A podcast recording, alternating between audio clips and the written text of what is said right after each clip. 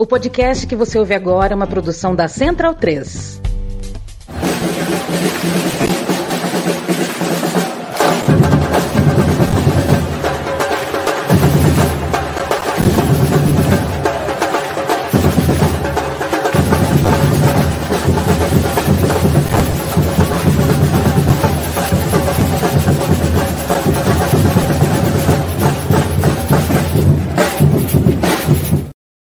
Salve família! Chegamos, hein? Chegamos. A gente demora, mas a gente chega. Na verdade, quem tá ouvindo o nosso podcast tá no tempo certo. Aqui na live a gente chegou com uns minutinhos a mais, mas a gente tá chegando porque hoje, na gravação dessa live, é dia 25 de abril de 2023, a famosa terça-feira, onde a gente sempre traz a nossa live aqui vivo, ao vivo é, no YouTube do Na Bancada, sempre né, com pautas muito quentes na semana. E cara, para variar, a gente vem com pautas importantes que tem pautado aí não só o Brasil, mas o mundo. Antes de eu dar aquele salve para toda a nossa galera que está aqui nos comentários, já dei o um salve para nossa galera que está ouvindo o podcast na Central 3. Eu, primeiramente, eu vou por ordem alfabética, né? Vou apresentar o nosso querido Aurélio Araújo. Meu amigo, seja muito bem-vindo. E, cara, é, já falei qual é a pauta, uma das pautas, na verdade, do programa para a gente apresentar para o nosso pessoal. Acho que já vou falar logo as duas, né? As duas que não são desse primeiro bloco, até para a gente já ir tocando, né? Bom, primeiramente, boa noite, pessoal. Aí, desculpa o pequeno atraso que a gente teve, é, mas vamos que vamos. Hoje tem bastante conversa aí para a gente tocar. É, bom, a gente vai falar, obviamente, sobre o caso Cuca no Corinthians, né? Essa, toda essa mobilização que está tendo. Hoje a gente teve mais reviravoltas, mais novidades aí no caso. É, enfim, finalmente está sendo discutido, né? Uh, vamos falar também um pouquinho do extracampo da Copa do Mundo Feminina, que a grande atração aí, talvez é, em termos de futebol mundial esse ano. A gente vai é, falar um pouquinho do, do, do, fora de campo mesmo, do, dos movimentos rolando, enfim. E, claro, se sobrar um tempinho, a gente fala também das seleções e, e bola para frente, né? É, enfim, a, acho que é isso, mas temos aí, temos aí um convidado para apresentar, Luiz, por favor, faça as honras aí. Cara, a gente gravou a primeira vez lá no Ponta de Lança, né? Um podcast sobre a história do Raja Casablanca. E aí, graças a ele, que fala um português muito melhor que muitos brasileiros, eu aprendi a falar Raja, não Raja. Mas vou falar Raja aqui porque é costume. Mas, Taha, seja muito bem-vindo para uma pauta muito interessante. A galera que está vendo aqui a live está conseguindo visualizar muito possivelmente a tua camiseta, né? Do Raja Casablanca. A galera que está no podcast não pode ver, mas depois pode dar uma olhada no nosso YouTube. Seja muito bem-vindo. É muito bom falar sobre futebol africano contigo, sobre Raja Casablanca e sobre cultura de torcida. Uh, obrigado, Luiz Fernando. É sempre um prazer falar com vocês. Obrigado por me convidar. E, sobretudo, é sempre um prazer falar do meu time favorito. uh, então é isso, família. Uh, vamos para a nossa pequena introdução e a gente vai para a pauta Awali e Raja Casablanca, cultura da torcida, vocês vão entender o contexto do porquê Awali e Raja Casablanca.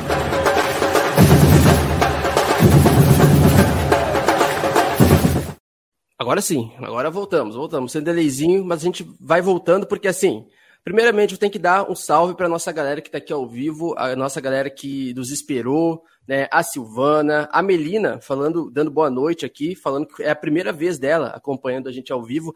Eu nem falei, cara, que as coisas estão tão acontecendo hoje nesse programa que, óbvio que vocês estão percebendo que o Irlan Simões, não está aqui, né? Ele está aí é, atarefado, mas muito possivelmente voltará na próxima semana aqui no podcast. Então, cara, dando salve para Bianca, dando salve para Ilza, minha mãe, né? Boa noite, aguardando pela live, desejar sucesso a todos.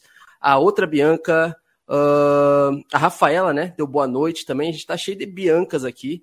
E a Bianca falando, né? Vamos, Raja, maior do Marrocos. Ela já plantou aqui a treta. E a mulher tá? tá em peso aqui hoje, né, cara? Acho que a gente, a gente tem uma, aliás, duas pautas aí envolvendo o universo feminino, né?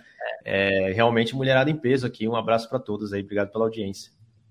E o contexto é o seguinte, família. A, a gente teve há cerca de três, quatro dias atrás é, Al Ali e Raja Casablanca pelas quartas de final da Liga dos Campeões da CAF, ou Liga dos Campeões Africana.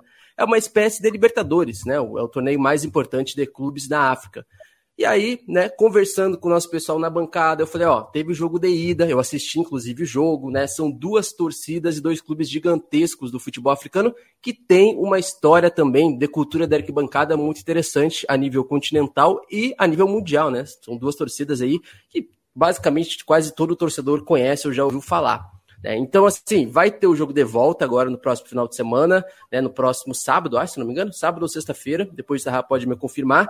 Mas aqui a gente vai aproveitar para falar sobre história, de cultura da arquibancada e como esse encontro nas quartas de final, né, cedo até do torneio, é, nos ajuda a explicar também a relação histórica dessas duas torcidas, principalmente do Raja Casablanca, que é um clube muito adorado aqui no Brasil por uns, nem tão adorado por outros rivais. Mas, tá, é, cara, Tu chegou a assistir esse jogo agora que teve é, no Egito? É, o que, que tu pode falar para o pessoal do Raja Casablanca? O que é ser um torcedor do Raja Casablanca? Que a gente olhando de fora percebe que todo torcedor do Raja Casablanca é extremamente apaixonado pelo clube.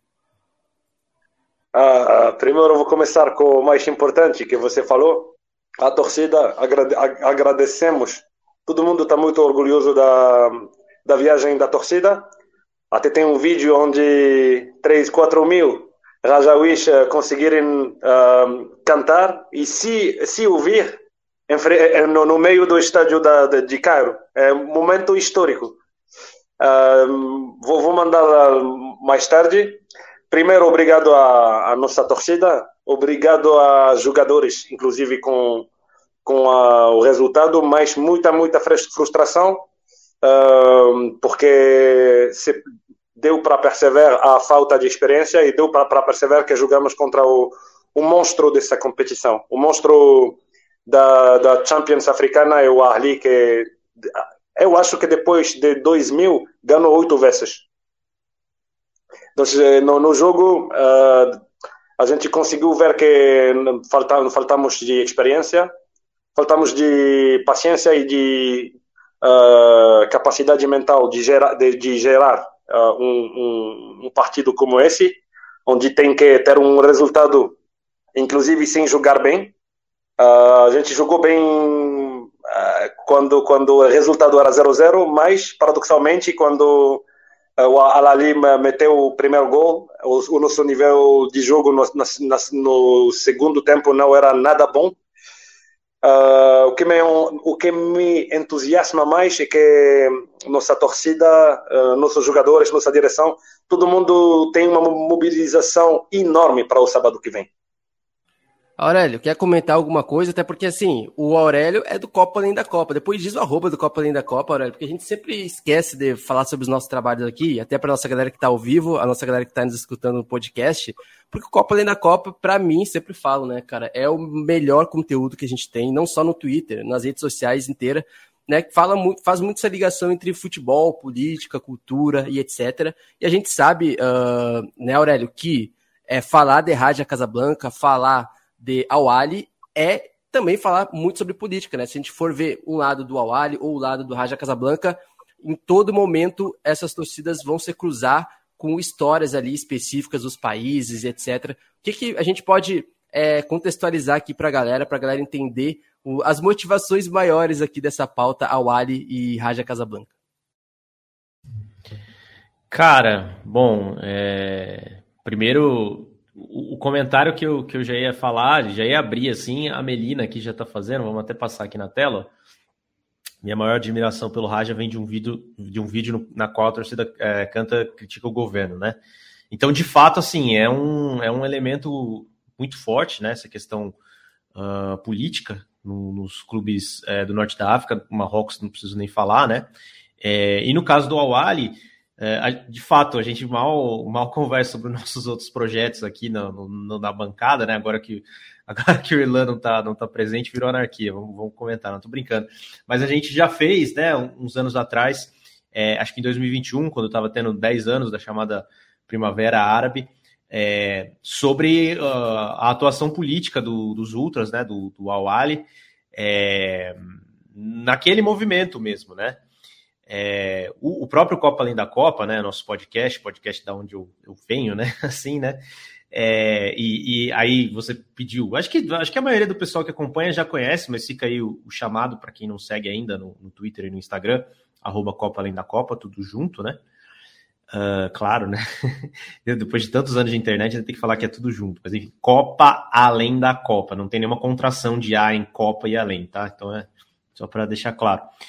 É, a gente tem um, um, um episódio que a gente fez alguns anos atrás também, sobre a importância do futebol nos movimentos é, nacionalistas e de independência uh, né, no, no, no norte-africano.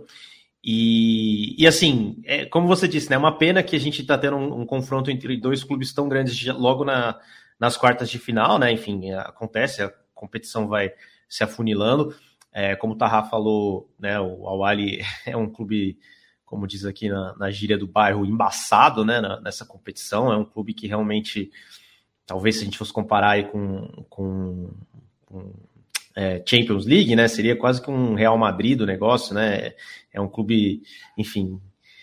Mas assim, eu queria deixar muito aberto para você, principalmente, Luiz, aí, claro, o Tarra, para abordarem essa questão com mais, é, com mais com o estofo histórico mesmo, da importância, assim, da, podemos começar inclusive com Raja, é claro, né? Time do nosso convidado aqui, para a gente poder falar sobre essa atuação política mesmo, assim, e histórica, né?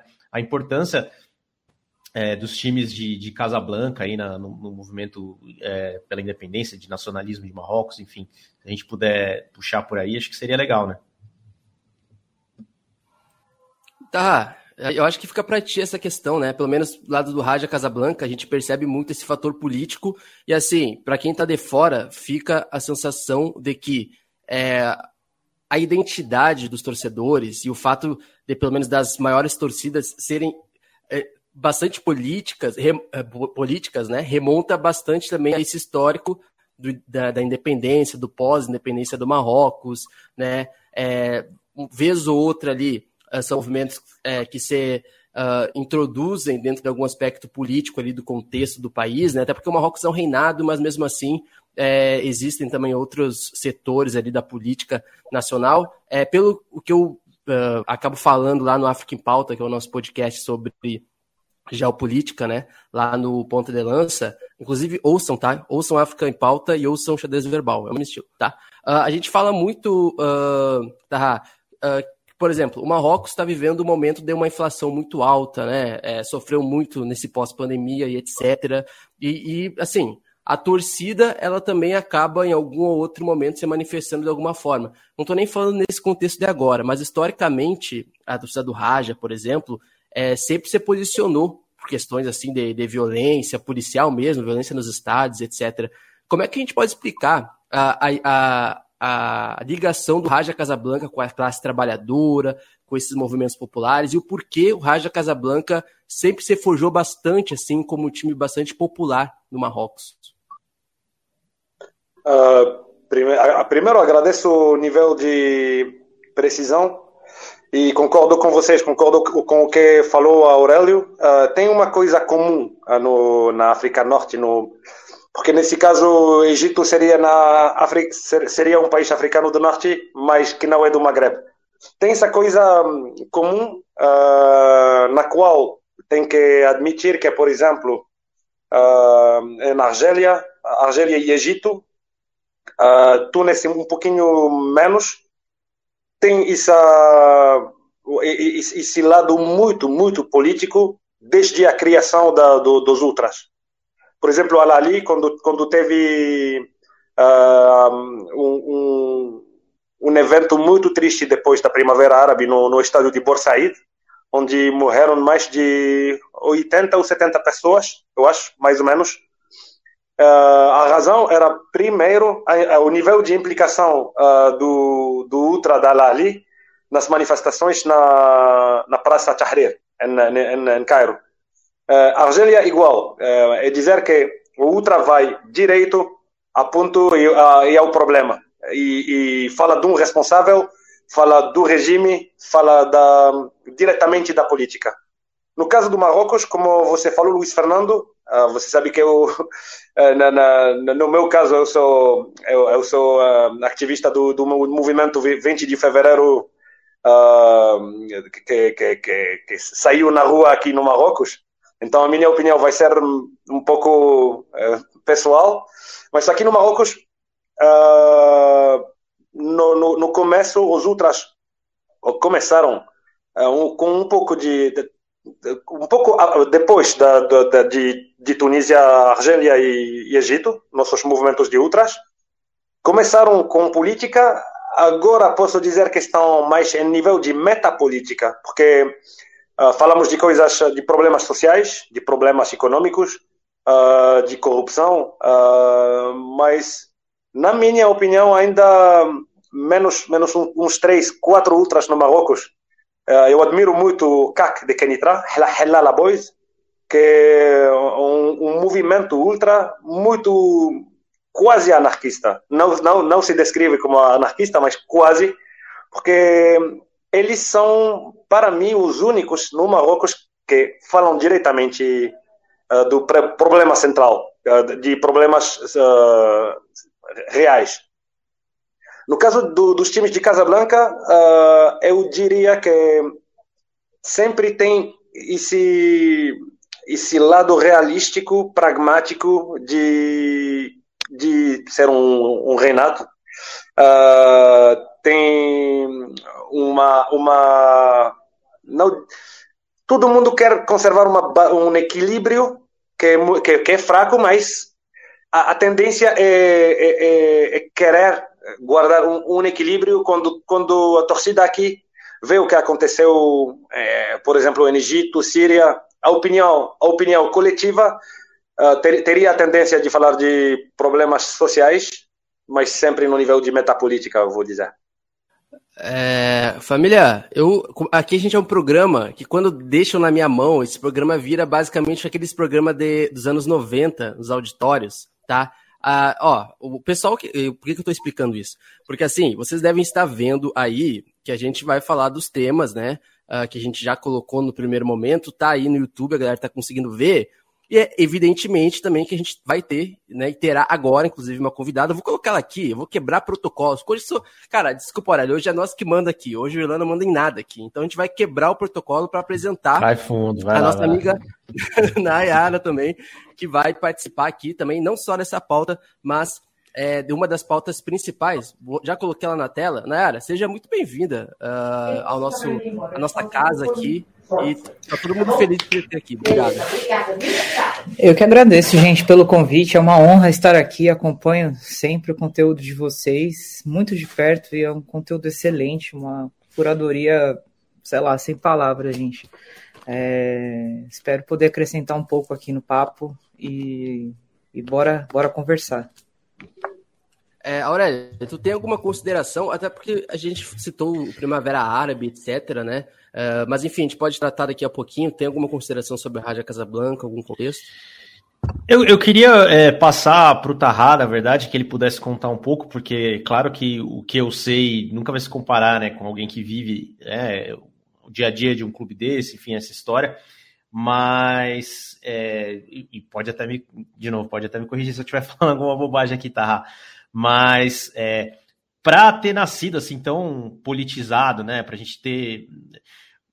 Com o Luiz, a gente sempre conversa aqui que nós não acreditamos muito na separação total né, entre futebol e política, muito menos na África como um todo, né? Não vou nem falar da região do Maghreb, mas é, porque, cara, a gente está falando de pa países que eram colônias até muito pouco tempo atrás e, o futebol já estava rolando, né? A bola já estava rolando por ali.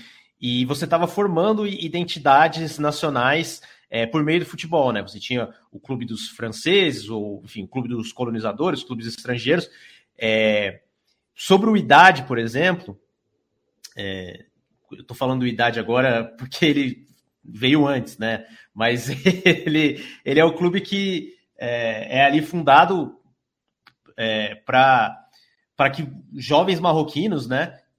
A gente sabe que uh, tinha muitos franceses ali também, tivessem o seu espaço ali para as atividades é, atléticas, né? Para eles poderem, é, inclusive, usar a piscina. Tinha um lance aí, né? De, de, de proibição de usar piscina, etc., para quem era marroquino, para enfim.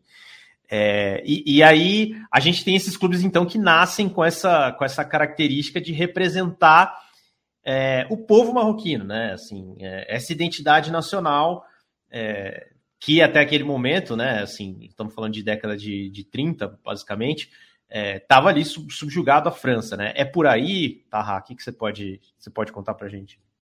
Na verdade, uh, no, no, caso da, do, do Marrocos, tinha uma, uma lei nos anos uh, 20, 30, 40. Uh, todo time que tinha que se criar tinha que ter um presidente francês. É, isso, isso, brincamos com, com a torcida do Idade, porque a gente falou uh, que, que o, o, o, time se apresenta como o Idade da Nação, o Idade Uma, uh, enquanto os primeiros presidentes eram franceses. É brincadeira, porque o time tinha, uma, tinha um papel. Vamos falar primeiro do Widad, uh, muito importante no começo da, da Al-Haraka al-Wataniya, a ação nacional, chama-se, uh, ajudava para a mobilidade de correio entre, entre células da, do, do movimento nacionalista, ajudava na, na logística, no logística uh, passa, passava mensagens, era, era uma rede, era uma, depois, o Raja, quando o Raja chegou em 49, uh, já era mais fácil a situação depois da Guerra Mundial. Não, não, não se podia comparar com os anos 30, que a França já queria uh, encontrar um, um compromisso, um, um, acordo com os nacionalistas marroquinos. O Raja conseguiu ter um presidente francês argelino. O primeiro presidente do Raja é argelino com nacionalidade francesa. Era para ter um, um presidente árabe, ainda que seja francês, magrebino, vamos dizer. Uh, tem que admitir que pelo, pelos uh, ah, 12 anos que separam os times, sobretudo pela Guerra Mundial, que o Idade que o Idade nasceu antes da guerra, o Raja nasceu depois. O Idade tinha, tinha o Idade tinha um, um papel muito importante na na causa independentista, independista marroquina. Você pode também, também comparar com Usma e Mouloudia de Argel, porque Usma é, uma situação muito comparável, com um time criado durante, no, no, no coração da, da ocupação, da colonização francesa, o outro que che, saiu do povo uh, com um pouco de malandragem, não sei se pode falar nesse contexto, uh, com, uh, como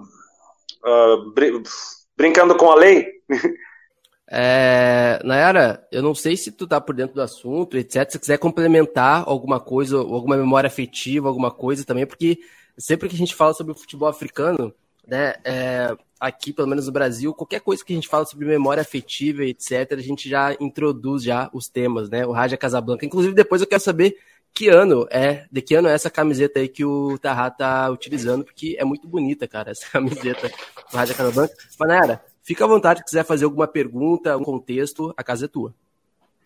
É, assim, de, de, memória sobre os times, eu não tenho nenhuma, exceto, bom, a gente jogou contra o Corinthians, jogou contra o Raja Casablanca, né, em, em 2000, é, mas não, não tenho nenhuma, assim, nada a acrescentar, exceto do que eu acompanhei na época do que foi a Primavera Árabe e tudo mais. É, pô, mas eu tô aqui assistindo, tô tendo uma aula com ele. assistindo aqui, Cara, acompanhando, é quase uma aula. Pô, eu também tô, tô só. Toda vez que ele fala, eu já tô acostumado, mas toda vez que a gente se encontra, eu também fico com a mesma fisionomia. Inclusive, a gente estava conversando muito né, antes de Brasil e Marrocos.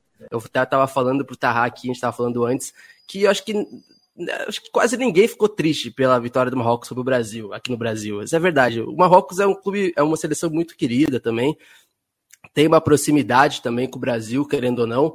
Uh, é, como é que a gente pode, inclusive, é, situar é, os ultras, por exemplo, por exemplo, do, do, do Raja Casablanca. Eu até fiz um vídeo lá no África Mamba, inclusive agora é o momento de abata, tá? África Mamba oficial no YouTube, hein? Segue lá meu, meu, meu canal sobre futebol africano. Eu fiz um sobre o Idá Casablanca, que né, foi é, o atual campeão africano até o momento de, desse vídeo aqui e desse podcast. É, mas assim, o que eu sempre notei é que o movimento ultra no Marrocos ele é recente, né? Se a gente for colocar o contexto do movimento ultra no mundo inteiro. Na Itália, por exemplo, etc. Cara, como é que a gente pode definir o movimento ultra no Marrocos? Ele é diferente, digamos assim, do movimento ultra é, na Itália, etc. Tem contornos que são especificamente do Marrocos, algum uh, contorno político, etc. Como é que a gente poderia definir, na tua visão, evidentemente, torcedor do Raja Casablanca, o movimento ultra no Marrocos? Um, antes de responder a, a, tua pergunta, só agradeço a Nayara por falar de, um, uh, de uma memória muito importante para os Razawis, porque era, essa camiseta é do ano 2000, era a época onde o Raja participou na primeira Copa do Mundo, era o primeiro time africano árabe jogar numa Copa do Mundo uh, no Brasil, ademais. Uh, jogamos contra Vasco de Gama, contra Romário. Ainda temos histórias. Todo jogador do Raja que, esteve, que, que, que jogou nessa Copa do Mundo tem coisas que contar agora na, na rádio, na tele, sobre o Romário, sobre esses jogos uh, históricos para nós. Uh, então, Uh, para responder a sua, a sua pergunta, um, aqui, como, como falei, uh, nos, an nos anos, vamos dizer, 2005, 2006, começou de verdade o movimento, o movimento ultra. Uh, no começo um, era bastante radical, como na Itália, mesma relação com autoridades, mesma relação com tudo o que simboliza dominação e, e autoridade. Uh, no, na Primavera Árabe uh, passaram muitas, aconteceram muitas coisas que ajudaram as autoridades uh, para controlar mais o movimento ultra, mandando gente à prisão, com, com se, se fala processo com, com processos muito muito criticáveis Uh, também, e, e, e, sobretudo em Casablanca e Rabat, uh, em, em, em uh, ajudar a criar outra, outro, outro movimento ultra no mesmo time, como aconteceu no caso de Raja, tem Green Boys e tem Ultra Eagles, e sempre vai encontrar um que é mais próximo às autoridades, mais próximo à administração. O fato de Marrocos ser um ter um, um rei, uh, obviamente faz que, que o contexto seja diferente, uh, comparação uh, com, com, inclusive com Argélia e Túnez, por exemplo, porque a situação é muito comparável. Uh, para mim, nem, nenhum desses países é, você pode uh, descrever como, como democracia, mas uh, no tipo de temas proibidos, a gente ainda tem um pouquinho mais uh, temas proibidos no Marrocos. Então, tem uma, como falei, tem um equilíbrio que todo mundo quer, quer manter, manter porque uh, é sempre o torcedor que paga quando tem problemas, quando uh, fecham o estádio por, por violência, por qual, qualquer coisa. O torcedor quer estar no estádio, o movimento ultra quer estar no estádio e autoridades querem um marketing para a cidade e para o país. Uh, se, davam conta, se, se dão conta agora que não podem fazer eh, marketing do país, do esporte no país, não podem fazer, ser candidato para uma para organizar, organizar uma Copa do Mundo sem a sua torcida. Então todo mundo quer o compromisso e o equilíbrio está é, tá fraco. Bom, a gente está já próximo a, ao fim, ao fim do bloco, né? Eu queria só separar alguns, aliás, é, exibir alguns comentários aqui que a gente separou e até pedir pedir para o Tarra é, responder uma pergunta aqui. Deixa eu só tirar esse banner aqui, pronto. Para não confundir. Inclusive, aqui. que ele até falou, né? O, o, o Raja teve no Mundial é, o Corinthians jogou com o Al Nasser, na verdade, que é um time saudita, né? É, o Raja estava na outra, na outra chave. E, enfim, foram, foram, foi um grande campeonato esse aí. É, né? Foi, foi o formato do, do Mundial que realmente teve mais cara de Copa do Mundo. Você tinha dois grupos tal, Sim, né? Tipo, Eu, hoje. De cada Hoje você tem mata-mata, né? É, é, hoje você tem um mata-mata e acaba sendo uma participação muito rápida ali dos outros continentes e tudo mais. Aquele lá teve cara de, de Copa mesmo, assim. Bom, agora a FIFA vai mudar, né? O formato disse que vai ser um negócio maior também, mas enfim. Uh, só para exibir aqui o comentário da, da Melina. Ó, Melina, sou geógrafa e amo futebol e geopolítica. Estou felizona de ter encontrado vocês. Obrigado, Melina. Valeu por estar tá, por tá aqui acompanhando a gente. E o Luiz FD Franco aqui, Brasil é uma melodia, uma melodia Brasil. Tá brincando aí, porque, né, uma melodia Sundowns aí também. É... Com todo respeito, Ganhou, mas será né? o campeão africano. Com todo respeito ao Raja, mas será o campeão africano. já, já vamos dar direito de resposta aqui pro Tarra, para pegar dois comentários aqui da, da Bianca, né? Primeiro que ela fala, imagino que o Idade ter sido campeão em cima do Al-Ali ano passado é, torna ainda mais importante para o Raja passar dessa pedreira. Aí o Tarra pode comentar para gente e já aproveita e já comenta também aqui, ó. Ela perguntou: Raja tem claras ligações com a identidade árabe, mas há alguma ligação com os povos indígenas da região, Amazigh Berberes? E aí, Tarra, o que você pode falar para gente? Opa, acho que ele caiu. Vem no momento que eu passei a palavra. Uh... Daqui a pouco ele volta, daqui a pouco ele volta. Daqui a pouco ele volta. Essa, Mas, essa enfim. pergunta é importante. Essa pergunta é importante, até porque, uh, Aurélio, se a gente se cortar aqui, gente, é porque tem um delay, tá? Então não é porque a gente está se cortando necessariamente. Uh, uh, aquela pauta, né, da, da questão é, da independência, a questão do Saara Ocidental, que é uma questão que é, né, é uma questão bastante cara, né, as discussões assim, né, da independência do Saara Ocidental, né, um território anexado ao Marrocos. Teve os jogadores da seleção durante a Copa do Mundo cantando, dizendo que o Saara Ocidental era do Marrocos, inclusive pelo menos na minha bolha, né? Viralizou através do Copa da Copa. Vocês fizeram uma, sim, uma thread espetacular, como sempre, né? Eu acho que é importante, né? Como tu, uh, a, a, a, nossa é, telespectadora que fala no. É telespectadora, né? Que fala no, no YouTube, é, citou. Daqui a pouco o Tarra vai voltar, né? É porque, assim, existem questões bem pertinentes, né? Dentro do Marrocos e tal, que, querendo ou não, uma hora ou outra vai chegar dentro do futebol. É, e aí eu não, eu não sei o que a gente faz agora. Será que a gente vai para a próxima pauta e depois vai voltar da mesma forma também? Porque a gente tem mais duas pautas, inclusive. Acho pautas que sim. Né? Vamos, vamos começar aí, vamos, vamos passar para o próximo bloco. Aí qualquer coisa o Tarra dá, dá uma comentada aí também, porque não é, to, não é toda hora que a gente tem alguém diretamente do Marrocos para falar com a gente, né? Lá é meia-noite, lá é meia-noite e 42 é. agora. É. vamos lá então para o segundo bloco, e aí a Nayara vai apresentar a pauta para gente. Seja sócio do Clube na Bancada. Acesse www.padrim.com.br barra na bancada e saiba como colaborar com o nosso trabalho. Nayara, fica à vontade para apresentar essa pauta que ela não é tão nova assim, mas ela nunca vai deixar de ser pertinente, né? Pois é, é, bom, tô desde quinta, é, tô apanhando mais que, que o boneco de Judas, né, na, na festa infantil.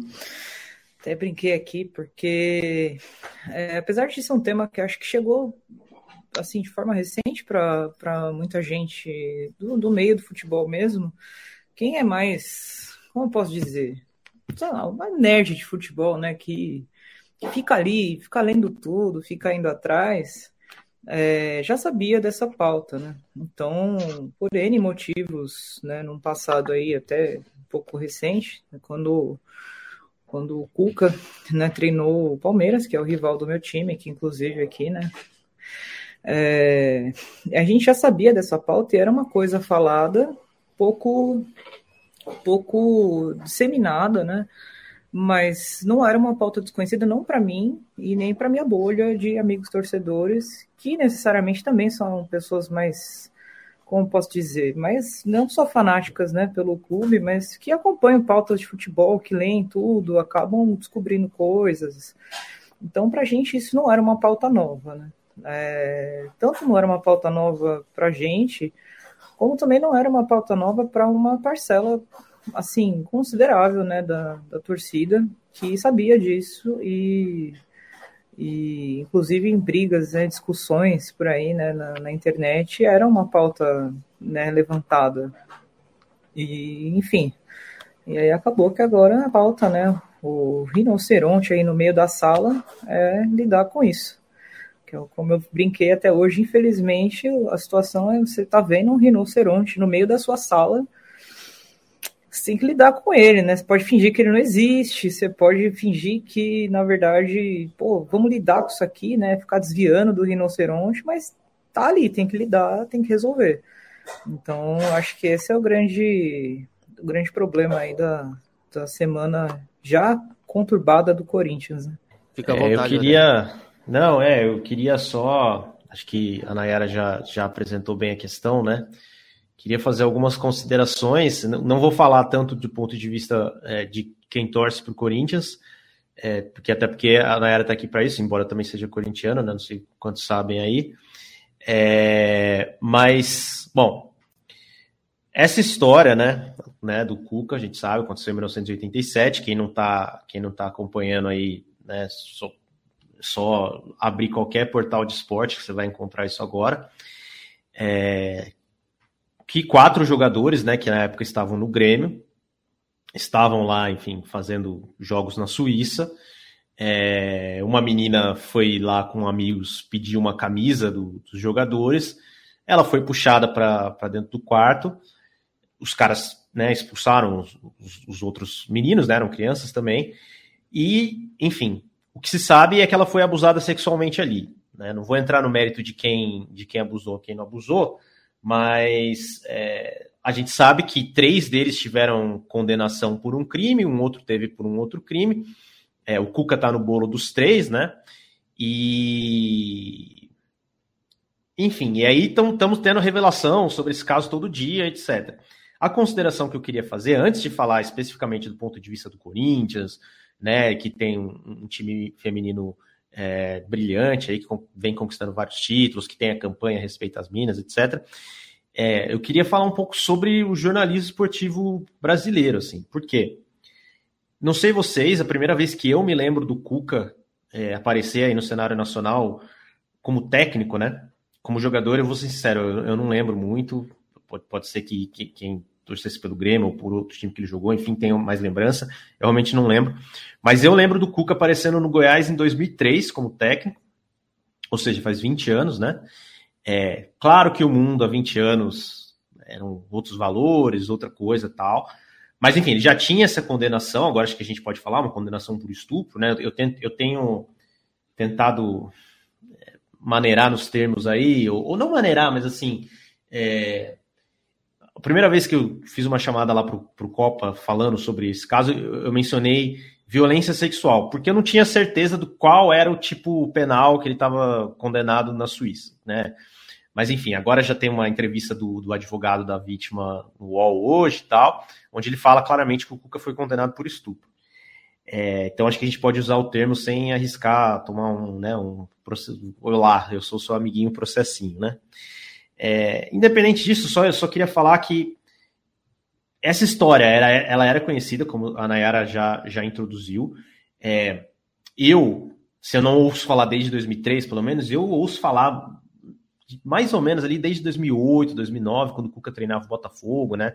Teve aquela campanha do Botafogo, que, enfim, depois é, acabou perdendo gás no meio do caminho no Campeonato Brasileiro. Acho que foi 2008 isso, né? E, e cara, desde então, só para a gente ter um, um, dado aí, o Cuca é o técnico é, brasileiro com mais vitórias no Campeonato Brasileiro de Pontos Corridos. O que, que isso quer dizer, né? É, independente, não, não estou entrando, estou falando isso para exaltar ele, mas quer dizer que ele está disputando jogos, jogos e temporadas aí o tempo inteiro, né? É, então, o que eu ia falar do jornalismo é só isso, assim, por que, que a gente não tem sabe? Porque agora a gente tá puxando, óbvio que tem que puxar, mas assim, ele tá, ele faz parte do cotidiano do futebol brasileiro faz muitos anos, tá ligado? Então, assim, é, me espanta que só agora a gente está prestando atenção e aí, e aí até queria devolver a palavra para Nayara, por uma demanda muito das redes sociais, claro, também, mas redes sociais já estão presentes há muitos anos nas nossas vidas, mas por causa da torcida do Corinthians, né? De não aceitar esse cara, enfim, é, com essa condenação e todo esse histórico, enfim. É, ela falou que está apanhando bastante aí por se manifestar contra. Queria que ela falasse um pouco mais do ponto de vista de uma pessoa que é, que é mulher, que torce pro Corinthians. Ah, enfim, tudo isso que tá rolando, né? O que, que mais você pode acrescentar sobre essa história, hein? É, essa, essa história é quase um, sei lá, cara, é um, uma tempestade, né, de desgraça, é um extintor de chorume, né, o que a gente tá, tá lidando todo dia. Mas, basicamente, assim, não era... É, era um assunto, inclusive, que a diretoria sabia, né, se procurar no Google, vocês vão achar notícias de 2021, é, se não me falha a memória, 2020, deles falando que sabiam que não era uma pessoa que seria bem recebida pela torcida, né?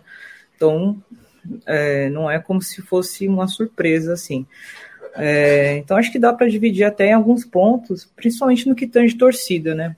Falando mais sobre isso. O caso a gente também já pode entrar né, em breve, mas é, houve algumas manifestações em relação a isso após o assunto começar a, a pipocar nas redes sociais é, em 2016 né? Se não me engano, é, isso já tinha alguns fóruns, assim, né? Aquele famoso fórum antiguíssimo que quando você pesquisa você encontra uma informação, já tinha isso na internet, mas é, o quebra-cabeça inteiro foi montado quando o pessoal começou a ler, de fato, né? E o que se tinha além disso, que era um maior assunto, assim, a maior, única coisa em português é, que estava nas redes de forma fácil, né? Era uma matéria da Placar, é, que, fa que falava, falava sobre o tema, mas também ela bebeu um pouco da fonte do que foi o tratamento da imprensa gaúcha nos, no final dos anos 80. Então a gente tem que contextualizar também, né? A gente estava no ano de 1987, há 36 anos atrás. É, eles foram recebidos pela torcida, não só a torcida do Grêmio, mas a torcida do Inter, outros torcedores que foram lá como se eles tivessem sido salvos, né? Como se eles fossem heróis. E a torcida tratou, a torcida não, a imprensa local tratou muito como se fosse assim, eles, eles foram seduzidos, né? É uma palavra que eles usam nas matérias por uma menina que, inclusive, nas palavras de uma das entrevistas do próprio Cuca, ele diz que parecia uma moça feita com mais de 18 anos e né, isso vocês vão achar também na, na placar ou nos, nos, nos, jornais da época. E que, coitados, né, essa era a impressão, essa era o que passavam, né, que eles eram heróis de terem conseguido sair com, com habeas corpus, pagar a fiança e voltar para o Brasil.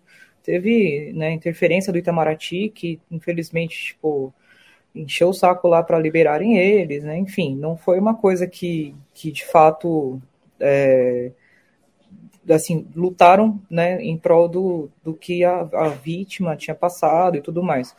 E aí também a gente tem que entrar na cabeça de uma pessoa que estava naquela época, né? A gente vê mães de outros atletas estavam envolvidos falando que uma menina de 13 anos não podia ir pedir camisa para homem adulto. Pô, eram jogadores, cara. Você nunca vai imaginar que um jogador é um maluco, assim, né?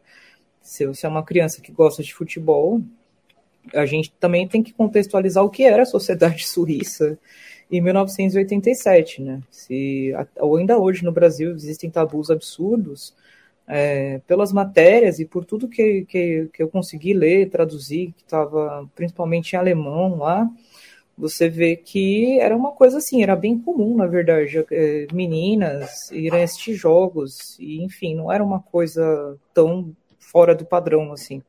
Hoje ainda é uma discussão aqui no Brasil, e lá a gente via que não era uma coisa fora do comum. Então, é, tudo isso que aconteceu lá, é, os jornais, né, um dos jornais berneses que foi, que foi o que deu a, a, notícia com mais detalhes, né, depois de algum, de algum tempo, essa, essa matéria veio de 89, é, é o que conseguiu reunir todas as, as questões em relação ao que aconteceu.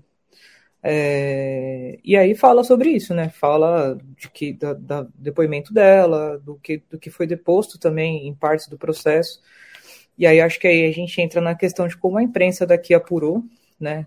Com uma, com uma lente, né? Uma lente, assim, a lente que já estava por cima ali era totalmente enviesada. Era tipo, pô, uma mina foi lá e, e é isso aí. Se, se aconteceu algo de ruim, é culpa dela. É como se fosse um, uma ela fosse a culpada do que aconteceu com ela, sendo ela uma criança de 13 anos. Hoje em dia, se eu vejo uma criança de 13 anos na rua, não importa se é adolescente, é uma criança.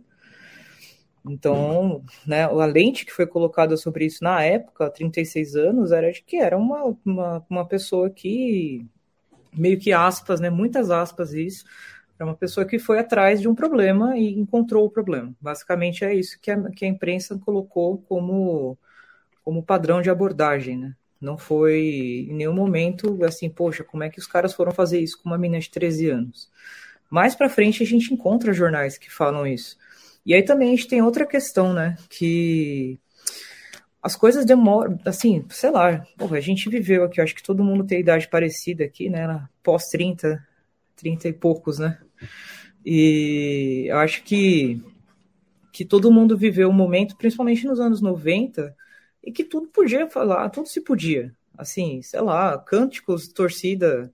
É, dá exemplos grotescos aqui, quando, quando teve um jogador que atropelou e a torcida gritava que ele matou dois e ainda joga. Era uma coisa que não era questionada. A gente mudou muito como sociedade na última década. Não dá nem para dizer nas últimas duas, na, na última mesmo.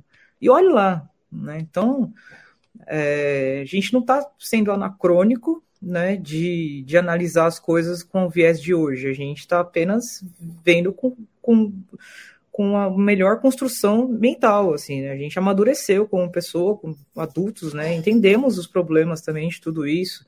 Mas há 10 anos atrás, poxa, quantas coisas, né? Até, bom, frequentadores de arquibancada. É, quantas vezes já não falaram muita besteira para para mulheres e era uma coisa corriqueira assim, e eu não vejo mais isso. Então, as coisas, a sociedade mudou também, né? Os valores da sociedade melhoraram. Isso a gente não pode dizer que não. Embora a gente tenha a impressão de que as coisas pioram, na verdade elas melhoraram, senão a gente não teria nem esse debate, né, hoje. É... E, enfim, a gente voltando a 36 anos, as coisas ficaram presas no, no Rio Grande do Sul, uma coisa que foi muito local. Sei lá, foi enterrado por lá essa notícia e não, não falou mais nada. Para chegar na mídia paulista, precisou, assim, um as, as, as, redes sociais fizeram com que nós, que estamos em qualquer lugar do mundo, possamos conversar e encontrar torcedores de qualquer time. E um deles falou: Puxa, isso aqui aconteceu, tal. E as coisas foram se encaixando até chegar na mídia paulista. É, e aí tem essa questão, e tem outra questão também, né, que o próprio Aurélio falou. Pô, isso aconteceu e ninguém cobrou depois, ninguém cobrou nunca, né? Então, acho que em alguns momentos sim foi cobrado, né? A gente teve, a gente viu protestos da torcida do Santos. Na segunda passagem do Cuca na, no Palmeiras, que era uma coisa mais ventilada, houve também uma resistência, assim, da, dos torcedores acharem ruim a, a presença dele, sabendo disso agora. É, e, bom, na, na, torcida do próprio Galo, né? Teve faixa tal. Só que aí também outra, entra outra questão, né? A força massiva da torcida do Corinthians é um espetáculo, não tem que falar. A gente enche o saco, a gente é chato, a gente é numeroso, né? É, é muito mais gente falando, é muito mais gente reclamando, muito mais gente apontando, né? Apontando o famoso rinoceronte na sala. Que aí, cara, isso aqui tá aqui, a gente tem que lidar com isso aqui, a gente não vai, pô, vai. E aí, né? Vamos ficar desviando do, do problema que tá acontecendo, tá aqui, tá, na, tá todo mundo vendo, né? Não adianta fingir que não. É, tanto por isso que, que a gente, né, a pessoa fala, pô, mas vocês são chato, cara, a gente é, acho que vai além, né, de ser, ser chato ou não, é pra, gente, somos pessoas que, que temos nossos, nem estou falando sobre valores, estou falando sobre o que é certo e o que é errado mesmo. E você diante dos fatos, né, os fatos não, né, eu até falei hoje, hoje ou ontem, não sei, é, que a gente tem um perfil de, de torcedor isso em qualquer time, tá? Não estou falando um ou dois times, qualquer time. Que ele, ele é o, o, não é o fanático do bem, né? Ele é o fanático que, que quer morrer agarrado com a, a vontade de acreditar em alguma coisa. É, isso vale também para qualquer assunto, né? Você tem um fato e você tem a pessoa que tem um desejo de, de acreditar piamente naquilo, então ela não, não vai se ater aos fatos, ela vai se ater na vontade dela de crer. Não importa o que ela está crendo, ela vai ficar com aquela vontade e ela vai distorcer a realidade para aquilo. Obviamente, né, todas as vezes que a gente foi ler, procurar e tal, não tem nada que, que, que diga o contrário. Só tem coisas que dizem o que aconteceu. Né? E o fato final, que aí não tem discussão, é que ele foi condenado. Acabou. Não é mais a fase do, putz, estamos recolhendo provas, putz, estamos né, entrevistando, fazendo os depoimentos. Não, foi condenação, acabou. É, a questão dele não estar mais no país para cumprir, ou as penas serem leves, a gente entra em outra seara que não tange também nós brasileiros. Né?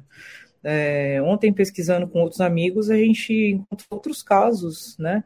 Mais, assim, considerando proporcionalmente, eram mais graves até. Por exemplo, é, encontramos um caso do, do, mesmo ano, acho que foi ou no final do ano de 87 ou em 88, de um homem aleatório na Suíça que abusou de cinco crianças.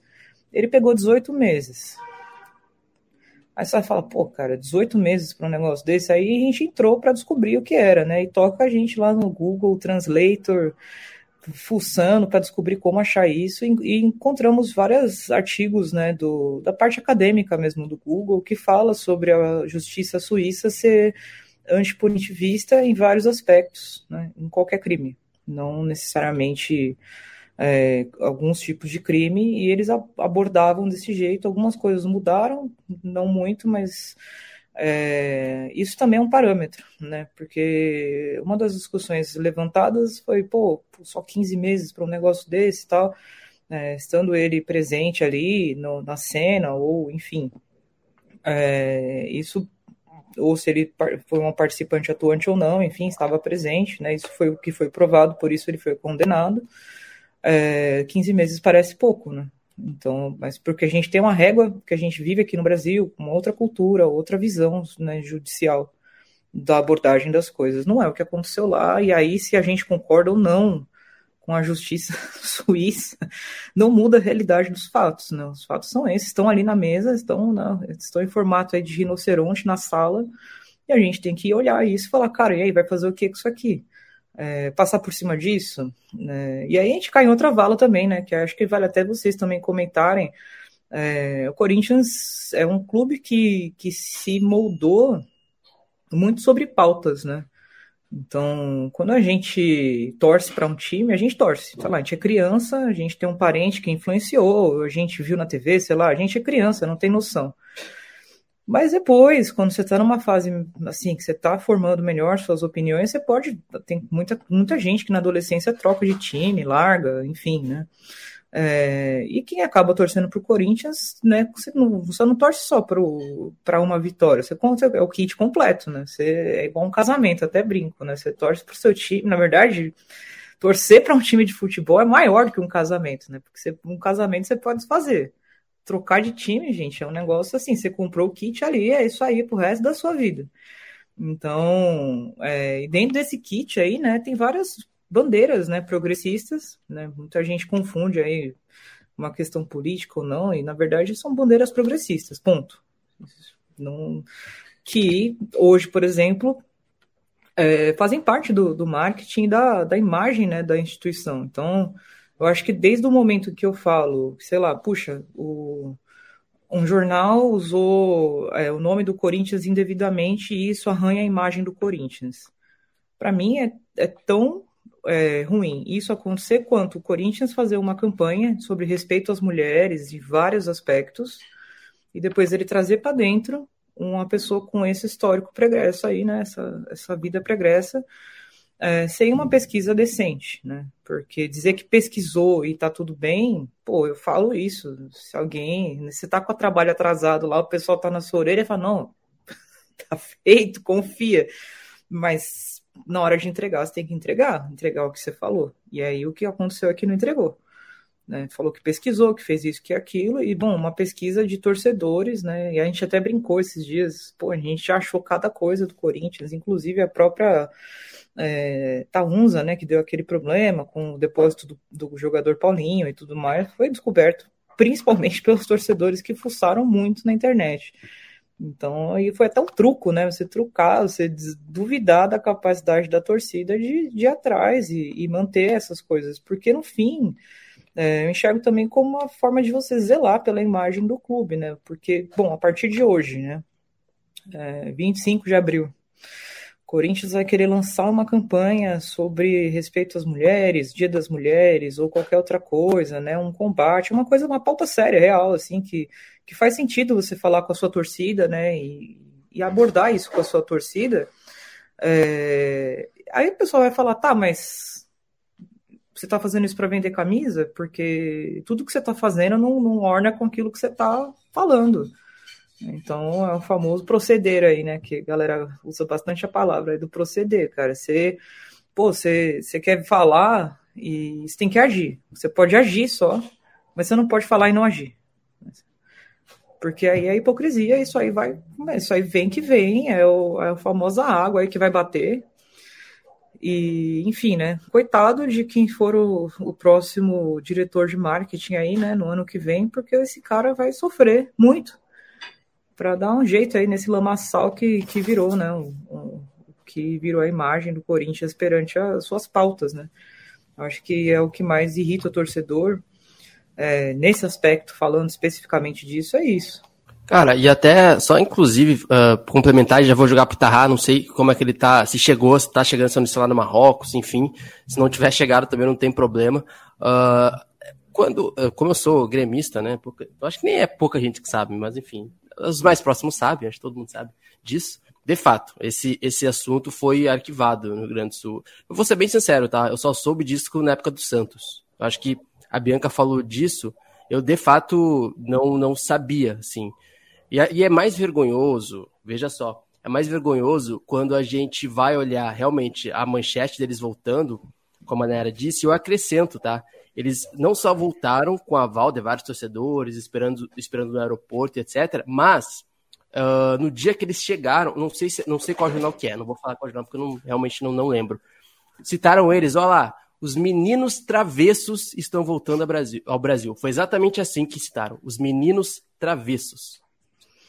É vergonhoso. E eu tenho, eu sinceramente, pelo que a gente tem acompanhado, etc., eu acho que essa pode ser uma pauta para fechar esse assunto depois também, que Uh, mudou, concordo com a Nara, mudou muita coisa, senão a gente nem estaria aqui, né? Os movimentos antifascistas, etc., é, não estariam discutindo esses casos e outros dentro do Corinthians e fora, mas às vezes parece que as pessoas que estão à frente com o poder do microfone nos grandes veículos de comunicação parece que não mudaram tanto assim, né? Por amiguismo, por mau caratismo, sei lá o quê. Mas real, realmente o que a gente tem visto dentro né, de figuras populares que têm o poder do microfone, eu sempre falo aqui, o poder do microfone é, um, é uma responsabilidade muito grande, né? Independente se for um veículo grande ou não. É vergonhoso o tratamento em 2023 do assunto. A forma como é tratada é cheia de dedos, quando é um assunto, como a Nera já disse. O cara foi condenado. Não, não tem que ter meio termo, não tem que ter ficar cheio de dedos, como já diria, né? Para falar sobre o assunto. É, é algo que está aprovado ali. Bom, é, não sei. Acho que, acho que a gente bom, agradecer a fala da Nayara, que foi brilhante aí, que é, mostrou ser a pessoa certa aqui para a gente convidar para falar sobre esse assunto. É, eu acho que é muito isso, cara, assim, do ponto de agora falando como corintiano mesmo, assim, né? antes eu falei um pouco mais como jornalista tal. É, entendo quem só descobriu desse caso recentemente, quando eu digo recentemente, não é esse ano, né? Acho que mais ou menos quem acompanha o futebol tá, tá, tá sabendo disso faz alguns anos, pelo menos. É, eu já tinha, como eu falei, para mim esses rumores já tem mais, né? Rumores, eu sabia, tinha visto já alguma coisa da matéria da placar, mas é sempre isso, isso que a Nayara mencionou do, sobre a justiça suíça, ser antipunitivista e tal, é muito importante a gente abordar também, porque é, lá atrás, quando eu mencionava isso, é porque, assim, eu pessoalmente, né, nunca gostei muito do Cuca, mas não como pessoa, como treinador mesmo, eu não gostava tal, e tinha esse assunto rondando, né, assim, sempre teve. E aí eu mencionava esse, esse, esse aspecto, aí eu lembro de um conhecido falar: pô, mas você acha que se ele tivesse feito, cometido um crime na Suíça, né, ainda tem esse lance mais viralatismo, assim, de achar que a Suíça é perfeita, etc. É, você acha que ele não teria ido preso? Você acha que teria sido, sei lá, 15 meses só de cadeia e tal? E a gente, cara, como a Nayara falou perfeitamente, essa é uma outra discussão tá? Sobre, enfim, a gente ter, ah, vamos estudar a tradição jurídica da Suíça, não, não vem ao caso. O que vem ao caso é o que aconteceu, né? E, enfim, e do, do ponto de vista do corintiano, assim, é, desanimador pra caramba, porque a gente cresce, né? Cresce, como a Nara falou, casa aí com o clube, jurando que o nosso clube é diferente e que vai ser diferente quando chegar a nossa vez, tá ligado?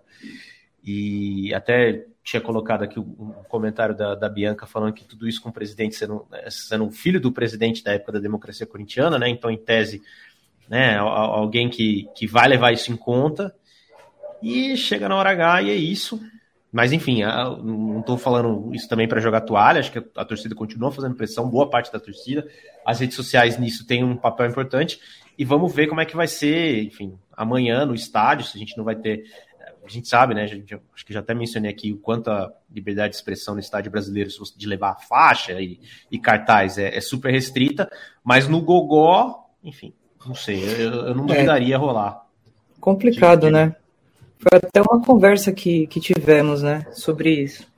É, primeiro, do, de que, sei lá, hoje, por exemplo, rolou uma autocrítica generalizada, né, depois do furo do UOL, que conversou com um advogado e tudo mais, e um outro jornalista que entrou em contato com a Suprema Corte Suíça, perguntando se a matéria do, do jornal.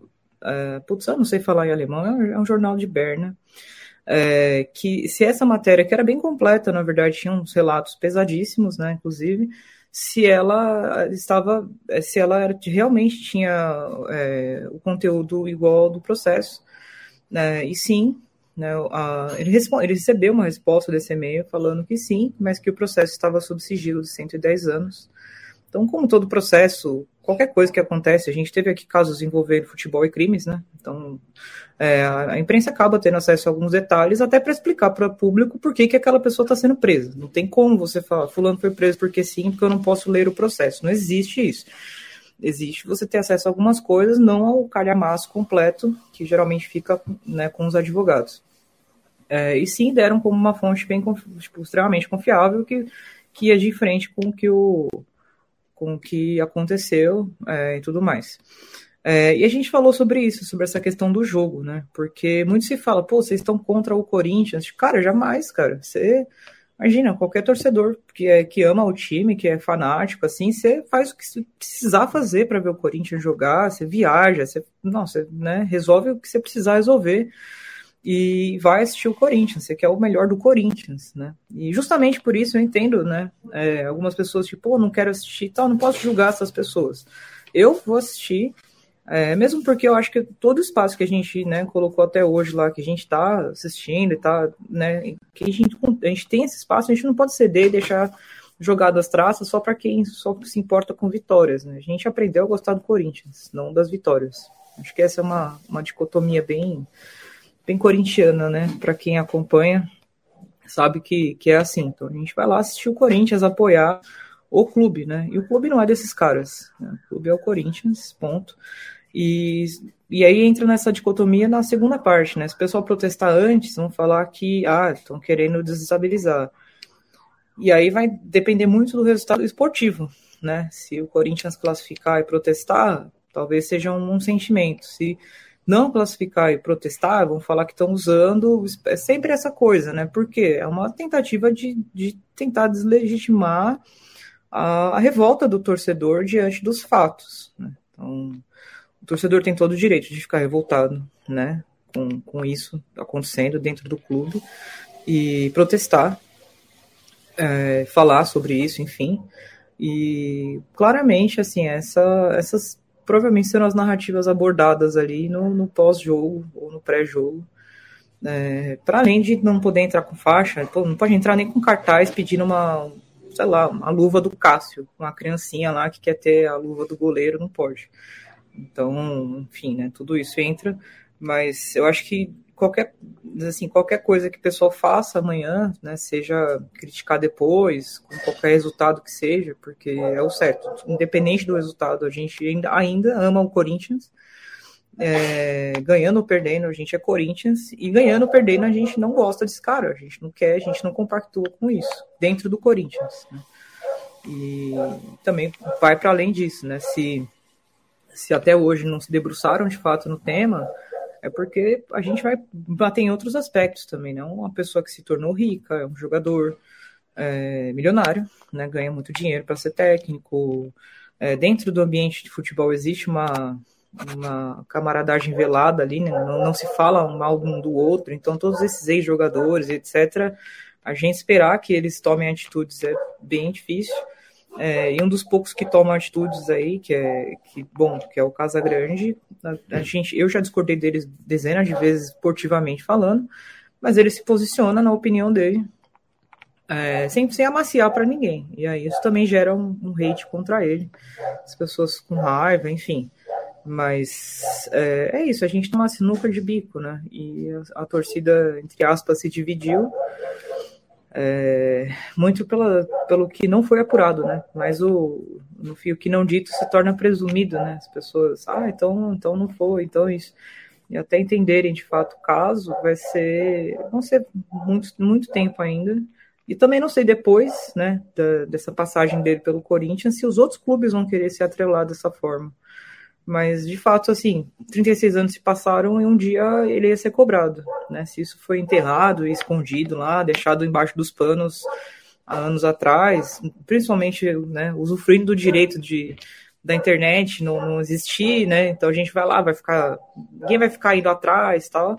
Chegou aqui, né, com a internet e tudo mais, foi, vai ser cobrado. Infelizmente, né, para o bem ou para o mal, isso vai acontecer com muita gente ainda, em casos graves, né, que, que se valha o debate. Bom, demorou. É, vou passar aqui rapidamente por alguns comentários e a gente toca para a próxima pauta, mas é que essa pauta realmente é a pauta mais quente aí da semana e, enfim, é uma situação complicada, né? Enfim. Uh, aqui a Melina só me lembrou, né, quando eu falei do, do Cuca ter, entre aspas, surgido no Goiás, né, pelo menos para mim, no futebol que eu lembrava, mas ela lembrou que ele abandonou o Paraná Clube na sexta posição do brasileiro e foi para o Goiás, e aí teve aquela campanha, é, teve aquela campanha do, do, de resgatar o Goiás da zona de rebaixamento e tal. É, a Silvana aqui mencionou, além que tem o craque Neto, que criticou o Robinho e o Daniel Alves no programa dele, mas depois passa pano para o Cuca e criticar o time feminino do, do Corinthians, por elas e, as, e, a comissão por se manifestarem. É um pouco o que, o que a Nayara mencionou, né? Assim, ex-jogador acaba, sabe, dando uma passada de pano para ex-jogador, às vezes não, mas depende muito do caso.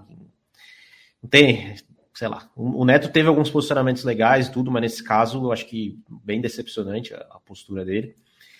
É, a Rafaela aqui mencionando né, que os programas esportivos estão insalubres, amenizam de forma absurda a monstruosidade que o Cuca e os outros cometeram. Uh, e também nessa linha, o Anderson Oliveira aqui comentando, né, o que o Silas fez ontem na ESPN é vergonhoso, uma passada de pano pro coitado do trabalhador e pai de menina Cuca. Daniela Boaventura ficou desconfortável, né? Enfim, é outra, outro caso desse, né, desses ex-jogadores, comentaristas, enfim. E a Silvana mencionou também que além do Caio Ribeiro, como sempre passando pano para ele, como, já havia passado para o Robinho. É, é, da onde não se espera nada é que não vai vir nada mesmo. Então, acho que é, acho que é isso, Luiz. Se você puder tocar o barco aí. Vamos então para o próximo bloco e aí a gente fecha o programa. Participe da linha de transmissão na bancada no WhatsApp Mande uma mensagem para 21 980 80 9683 e nunca mais perca uma live ou o lançamento de um podcast. Eu puxo essa aqui, Luiz? Como é que a gente faz? Isso, isso. Travou aqui, mas vai lá. A pauta, a pauta é tua. Não, assim, é, aproveitando até que a gente tem a Nayara, que é uma mulher aqui, enfim, para a gente comentar um pouco é, do extracampo, né? Não, não, vou nem entrar. Depois a gente pode até abordar com o Tarra também, é, falar um pouco da seleção de Marrocos, né? Se ele, se ele quiser. Mas so, sobre a Copa do Mundo Feminina que se aproxima, né? A gente está tendo algumas novidades interessantes. É, a primeira delas, na verdade, é uma onda esportiva mundial, pelo que eu tenho visto, é, de que as seleções é, femininas estão agora abandonando os calções brancos pela questão é, né, menstrual, enfim. É, acho até que vale a pena a gente é, voltar um pouco no tempo e imaginar por que que... Uh, na verdade, é, é, um pouco óbvio, mas sempre gente, é bom a gente retomar, né? O uniforme branco, né, e o calção branco, principalmente, é, é, uma, é, um, é um lance que é, vem do futebol masculino pela simplesmente por ser a luz que, por ser a cor que é, reflete luz, reflete calor, né? Então Uh, só você pensar o que, que, faz mais sentido, né? Se você vai praticar um esporte ao ar livre, faz mais sentido você ir vestido com uma cor escura ou de branco, né? Só que isso sempre desconsiderou a questão é, menstrual, né, da, das mulheres, que acaba sendo um, um, uma é, um fator que acaba gerando ansiedade, inclusive desde para meninas desde cedo, assim, né? É, praticar esporte, enfim. A gente teve ano passado, por exemplo, por isso que eu falo que é um movimento mundial, né? A gente teve ano passado é, o torneio de tênis de Wimbledon, que exige que os atletas disputem os jogos totalmente vestidos de brancos, né? E, e aí era. É, eles finalmente admitiram que as mulheres poderiam usar peças é, que não fossem brancas, que fossem escuras por baixo. Uh, a gente teve várias seleções aí agora, que, que, por exemplo, a Nova Zelândia, que é uma das sedes do torneio, e tem um uniforme no futebol, né? Como no, no, no, rugby, eles têm um uniforme todo preto, né? Tanto que tem o nome de All Blacks. É, no futebol, a marca da Nova Zelândia é ter um uniforme todo branco, isso tanto para os homens quanto para as mulheres. Mas eles mudaram isso para agora, né? Para receber a Copa do Mundo Feminina. No uniforme 1 da Nova Zelândia, agora o, o calção é azul marinho, né? Um, um azul escuro. É, e na verdade, assim, nisso até o Brasil, eu não sei, não vou culpar a CBF por isso especificamente, mas de todas as seleções da Nike, o Brasil foi a única que conservou é, calção branco no uniforme, né? O, o uniforme 2 do Brasil é, é camisa azul e, e, calção branco, como é no masculino também. Todos os outros uniformes da Nike agora estão com calções escuros, inclusive dos Estados Unidos. É, a, né, os Estados Unidos conquistou a, a, Copa do Mundo de 2019 na França, jogando todo de branco, inclusive, né? Mas essa é uma questão que tem aparecido é, e que, enfim, de, depois do título da Inglaterra na Euro 2022, né, onde a Inglaterra conquistou o torneio em casa, enfim, as Lionesses que eles falam, né, as leoas aí, é, em referência aí ao símbolo da, da Federação Inglesa, é, elas já vinham cobrando que, que, se, que se alterasse ao, ao menos a, a, cor do calção do primeiro uniforme, que também o uniforme da, da Inglaterra todo branco. E, e essa é uma questão presente principalmente aí é, para as meninas mais jovens, né, que ficam com essa ansiedade, né, muitas de, acabam deixando de praticar o esporte é, por causa disso. E, e aí temos outras questões, tá? Prometo que não vou me alongar muito, vou passar a bola aqui. É, que são, primeiro, a FIFA, de novo, está ventilando a ideia de proibir, como proibiu na Copa do Mundo Masculina, a faixa de capitão com as cores do arco-íris, né? O que é bem ridículo, e eu não sei se, no caso das mulheres, elas sei lá, topariam tão facilmente quanto os homens toparam ali. Claro, FIFA ameaçou com cartão amarelo, mas enfim, é, quem acompanha a Copa Além da Copa sabe que a gente foi crítico da postura dos jogadores também que, que, que é, aceitaram tão fácil assim essa imposição da FIFA, né? E a gente sabe que o futebol feminino, até no caso Cuca, como a gente viu, é, as mulheres, né, as atletas não têm essa, esse rabo preso assim tão forte como os homens têm para se manifestar, né? Fazer essas manifestações sempre chapa branca, sempre, enfim, buscando evitar o conflito. É... Então, a FIFA ainda não baniu, tá? Mas diz que está conversando, está discutindo o tema sobre essa, essa braçadeira de capitão. O jeito que eles fariam para banir seria é, que só se poderia utilizar a braçadeira de capitão com a, né, o logo da FIFA, e aí, óbvio, ela controla que tipo de braçadeira ela vai querer e ninguém pode fazer nada, né? Uh, bom, com relação ao, ao extra-campo, é, tem também a questão do patrocínio, né, que acabou a FIFA acabou voltando atrás, o patrocínio Visit Saudi, né, é, Visite Arábia Saudita, é, que assim, do ponto de vista não fazia nenhum sentido esse patrocínio, né? É, é um patrocínio do, enfim, do órgão de turismo da Arábia Saudita, que a gente sabe, que a gente vive falando aqui, que, que usa o esporte para fazer uma lavagem da sua imagem internacional, né? Claro que tem vários abusos de direitos humanos na Arábia Saudita que a gente poderia citar, mas que Acho que especificamente o caso que ainda pesa bastante é o caso do jornalista Jamal Khashoggi, que foi assassinado a mando do regime saudita na Turquia. Enfim, a gente sabe essa história. Né? É, ganhou todo o noticiário em 2018. Mas, enfim, aí a FIFA tinha é, fechado um contrato com, a, com, a, com esse órgão do, do oficial, né, do, do, do, turismo da Arábia Saudita para patrocinar o torneio. É, Nova Zelândia e Austrália, que são as sedes da Copa do Mundo Feminina, são países onde, é, pelo menos nessa questão, tá? Não estou dizendo que são países perfeitos, mas nessa questão da causa LGBT, por exemplo, são mais progressistas.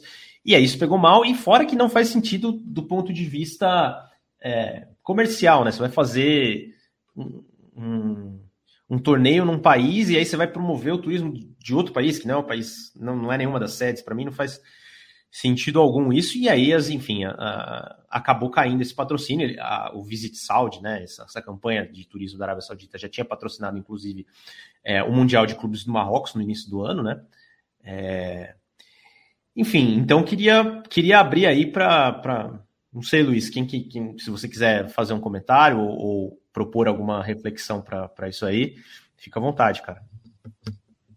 Eu queria até puxar pro Tarrar, né? Até porque. Uh, e aí, enfim, o Tarrar sempre também foi bastante atento a essas questões, tanto no Marrocos. A gente tem um contexto, né?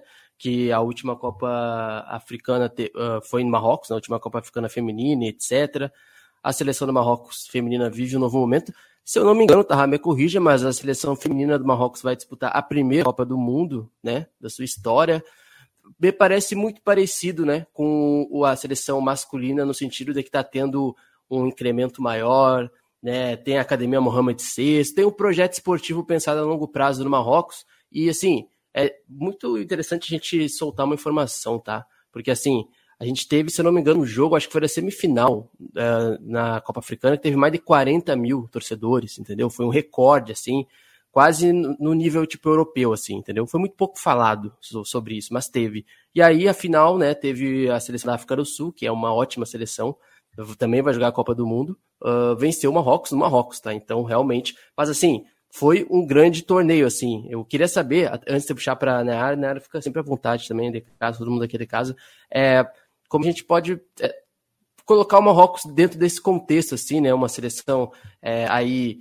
é, árabe chegando numa, numa Copa do Mundo feminina, é, como o Marrocos, como está como tá o clima do, dos torcedores no geral, tá? É, sobre essa seleção marroquina feminina, com essa Copa do Mundo que teve agora da seleção marroquina masculina. Eu, eu acho que é o melhor momento possível, talvez, e ao, e ao mesmo tempo uma pressão não ruim, uma pressão boa para as meninas do Marrocos, claro, é um outro contexto, etc., mas para representar o Marrocos nessa Copa do Mundo, né? Uh, primeiro tem, tenho que admitir que é, o meu interesse para o futebol uh, feminino começou com, com a Copa do Mundo, com a Copa Africana do ano passado. Eu lamento muito isso, porque tinha que, que ter uma política nacional uh, para o futebol feminino, uh, no caso do nosso país, onde tem uma, uma torcida feminina muito mais, muito maior do que do que se acha, do que se era, era uma era um, um, fenômeno, a Copa Africana do ano passado era um fenômeno impressionante, porque uh, primeiro descobrimos uh, a, a, torcida feminina, porque o evento era, era todo, todos os, os, os partidos, uh, todo mundo podia entrar, é, tudo era grátis, então descobrimos o número de torcedores uh, de, de, da torcida feminina que conhecia toda, toda, todos os cantos do, dos times, todos os cantos nacionais, todos uh, tinha de toda toda classe social, toda categoria de idade, todo mundo descobriu o nível de entusiasmo real sobre futebol uh, na, na, na, com, com as mulheres e todo mundo descobriu uh, o nível de, de, de, entusiasmo que mulheres tinham sobre o futebol, feminino ou masculino. Segunda coisa, coisa é, é, não é para fazer nenhum washing, vamos dizer. Quando fui com, com, com amigos no estádio, fui a quatro uh, jogos no ano passado. Uh, se eu teria que mostrar um futebol para criança na academia para aprender, eu mostraria futebol feminino, nível de de fair play, nível de respeito à lei, a árbitro, uh, não tinha tempo perdido. É, é, não é para fazer nenhuma comparação, só que como como homem que passou tu, toda toda a sua vida olhando futebol masculino, com todo, tudo o que tem, se eu teria que mostrar a, meus, a minha criança futebol para aprender e para ensinar como se joga futebol, eu mostraria uh, nenhuma simulação, por exemplo, uh, durante uma Copa de África, toda competição, nenhuma simulação. Uh, isso não, não, existe no, futebol masculino. Uh, terceira, terceira coisa, era, era, era impressionante, era espetacular ver, ver estádios tão cheios, tão, tão cheios, e uma torcida que queria ver a sua, a, sua seleção feminina no, no Mundial. Ah, como o nível de entusiasmo e nível de, de interesse que tinha essa Copa era incrível. Toda a prensa falava da Copa Africana, todo mundo queria ganhar essa Copa uh, num país que uh, se supõe. Uh, claro que nosso país for, faz parte dos países onde, onde tem muito tra trabalho que fazer, no caso da questão de direito de mulher, mas não é como se descreve uh, o tipo de problemas não é, não sou mulher marroquina para falar, mas na minha opinião, o tipo de problemas que que se tratam mais na, no no Ocidente, vamos dizer, não não é o tipo real de problemas que mulher marroquina, árabe, berber, africana pode pode ter. Pode complementar, né? Se quiser, a bola é tua. É, cara, que legal ouvir esse relato. É, eu tinha acompanhado, né, até a quebra de recorde lá de 40 mil pessoas, eu não lembro quantas foram, é, por conta né, do, do, do, recorde e tal, fiquei acompanhando mais perto e, cara, ver esse relato assim de, de, dele falando e tudo mais é uma coisa que dá até uma sei lá, você até dá uma renovada assim na alma, né? Porque você fala, puxa, tem, assim, as coisas vão melhorar, vão, é, tem um futuro muito melhor pela frente. É, eu estive na Copa do Mundo, né, da, da França em 2019 e foi uma experiência, assim, completamente diferente do que eu imaginava, porque aqui no Brasil também, até, sei lá, eu cobri a Copa de 2015, né, e não, era, assim, era muito difícil, né, chegar, assim, para a grande imprensa mesmo, era muito nichado, era só é, jornalistas independentes, em maioria, falando disso, ou com alguns grandes portais, mas sempre com uma coluna separada, era um pouco se falava. O que a gente viu em 2019 foi um, né, um boom né, das coisas, e eu estive lá presente e ver aquilo também de perto, pô, as torcidas, as pessoas indo assistir, os estádios lotados, eu, eu fiquei malucas, eu, eu cheguei a tirar uma foto né, de uma mesa redonda Hoje eles estavam com ex-atletas, homens e mulheres, debatendo a escalação da, das seleções. Eu tirei uma foto, porque eu não tinha, nunca tinha visto isso. Eu falei, pô, nem sei se isso vai chegar no Brasil. E então, assim, felizmente chegou, né? É, hoje, né, menos, mesmo que a passos pequenos e tudo mais, a gente vê mais isso sendo falado.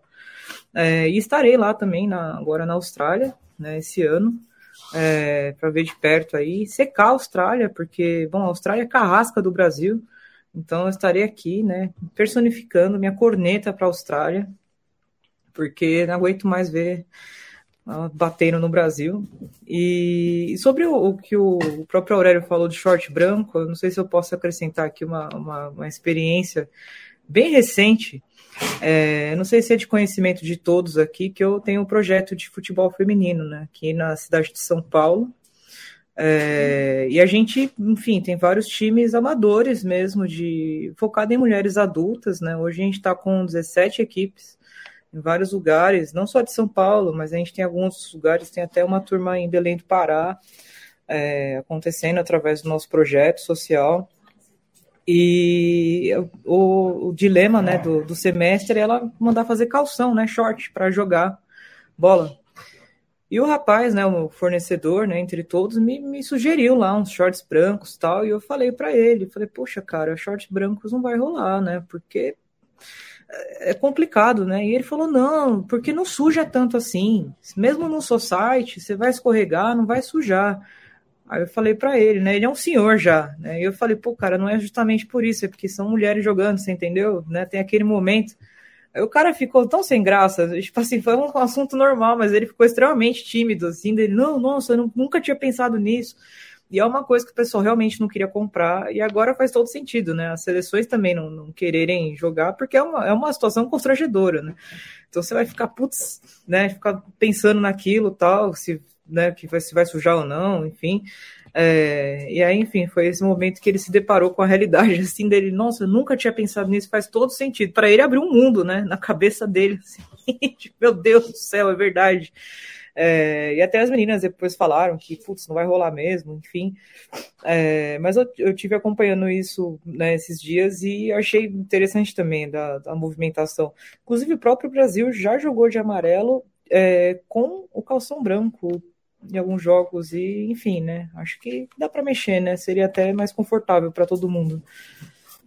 É, não, pô, muito legal o seu depoimento, não, não, não sabia, eu, eu, não sabia dessa história, eu achei bem bacana. E é isso, né? Eu acho que um pouco linkado com a nossa, com a nossa última pauta, de pouco a pouco a gente vai vendo algumas mudanças, assim, né? E, e acho que é, é, bem importante, pelo que eu estava lendo, né? De novo, também, obviamente, não, não sou mulher, não é não é a primeira coisa que vem na minha cabeça com relação a quando a gente fala de, é, né, de, de, de mulheres praticando esporte, etc. Mas de dar esse conforto para as meninas até que são mais jovens, porque a gente sabe Sim. que é, o desenvolvimento do atleta, né? O atleta de alto nível começa cedo, e se você abandona o esporte desde cedo, você, infelizmente, não vai chegar lá, e aí você vai ter menos atletas de elite, né? Tem tudo isso, assim. Então, é, é bom que a gente está evoluindo aos pouquinhos. E até as, até as fabricantes agora estão entrando nessa onda aí, né? É. Até a Bianca. Perdão, pode falar. Não, é que eu li aqui o que ela falou combina melhor mesmo. É, sim, exatamente. Exatamente.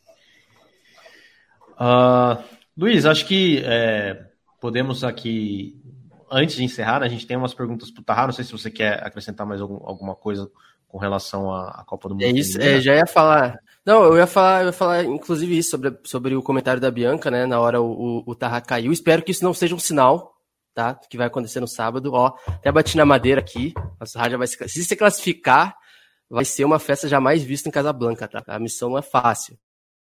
Mas é aqui, se puder colocar aí, Aurélio, a pergunta da Bianca, que é uma pergunta bem pertinente, né? Sobre identidade no Marrocos, etc. Uma questão que está sempre em pauta. São tá duas. Tá são, são, duas coisas, né? Queria que o Tarra comentasse primeiro sobre o que ela comentou esportivamente, né?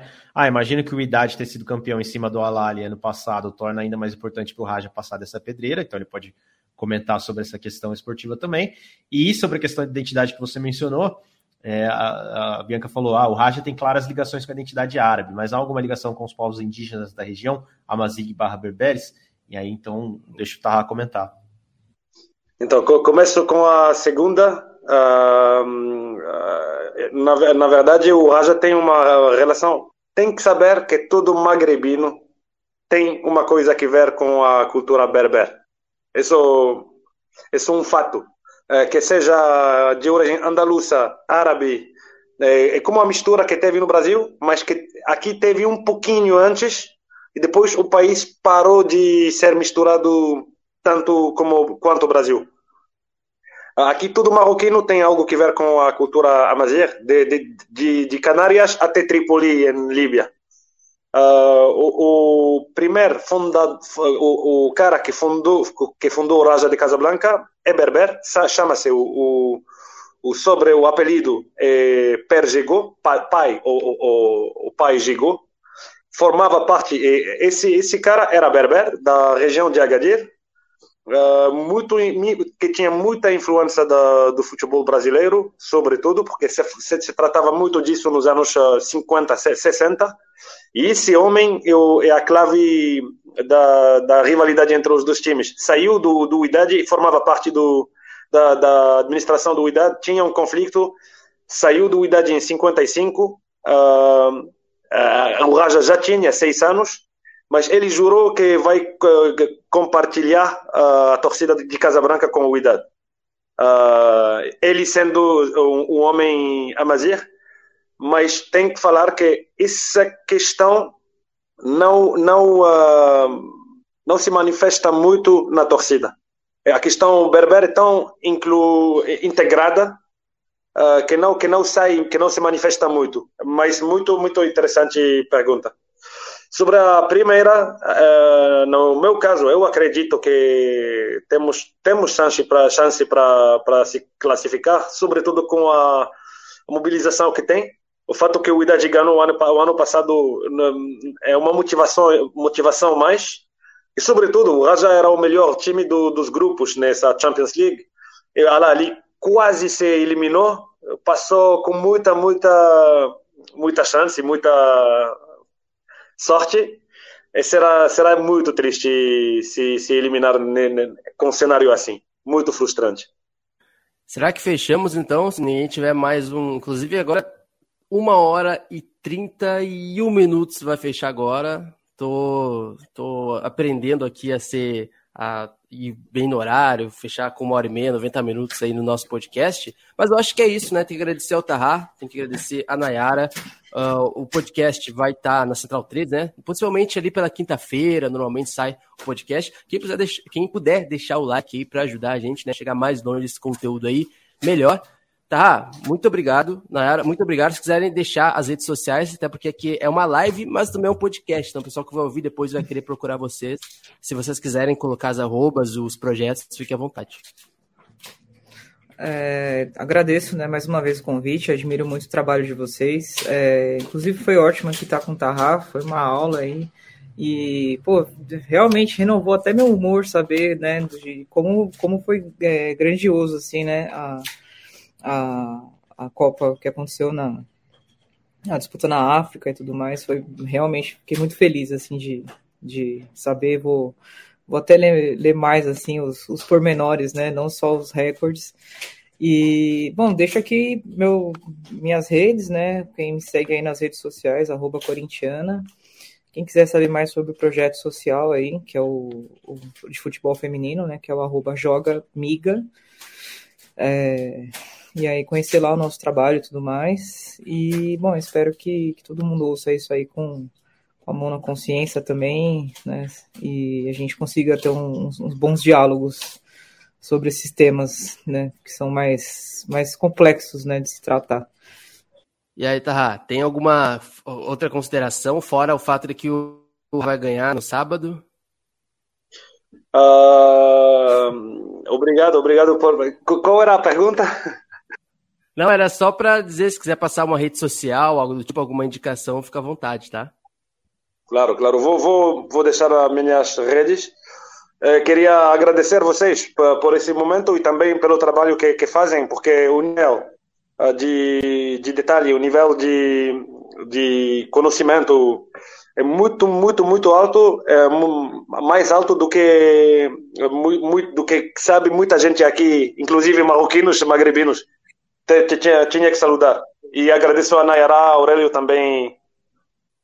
Tamo junto. É isso então, vamos encerrando. Segue nós onde é que tem que seguir. Os, a gente sempre solta cortes também no nosso, no nosso YouTube. Então, sei lá, amanhã até sábado vai ter corte aí de, de cada assunto, beleza? Valeu todo mundo que está participando, valeu Aurélio, sempre aí presente. E a gente volta possivelmente, muito provavelmente, na próxima terça-feira, né? Tamo junto e até a próxima, galera.